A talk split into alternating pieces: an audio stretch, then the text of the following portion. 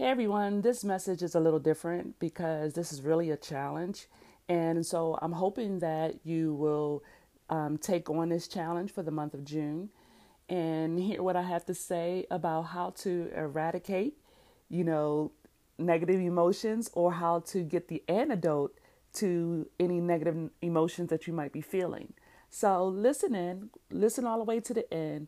And if you feel like it is something that you may want to do or try to do or challenge yourself to do, let me know. I would love to know um, that you're going to do something. And I'm going to, if you decide to leave a message, then I will um, publish that on this um, challenge, this um, monthly challenge um, podcast. So I hope that you participate and I hope that you decide to share uh, what you're going to try to do for the month of June. Or what you will do for the month of June.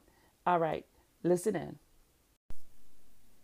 Did you know that there is one thing for certain that will be an antidote to sadness, depression, feeling low, having low self-esteem? And that is when you serve somebody else.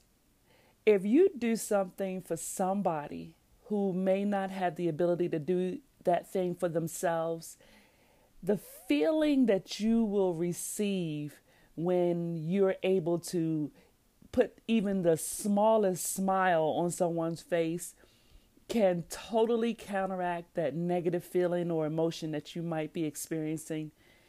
I tell people all the time that do something for somebody else if you want to reverse how you feel. This month, the month of June, is National Hunger Awareness Month.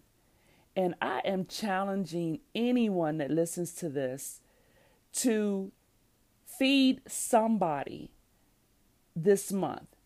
I would challenge you to do it every day this month, but I know that sometimes we can start something and not finish it. But set the plan to actually do it for thirty days.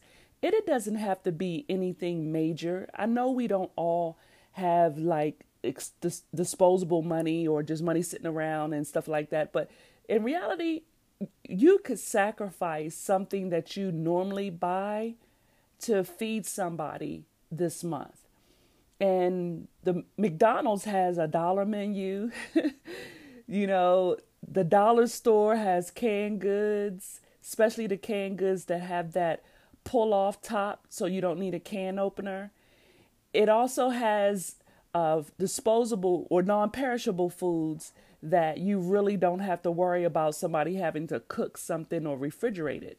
So don't make it a big deal. Make it a small, simple thing, because it really is a small, simple thing. If each one of us feeds one person for the day or breakfast, lunch, dinner, or snack in between, just one time. You know, in reality, we do have the power to eradicate hunger, but we're not going to do that because we're just not going to do that.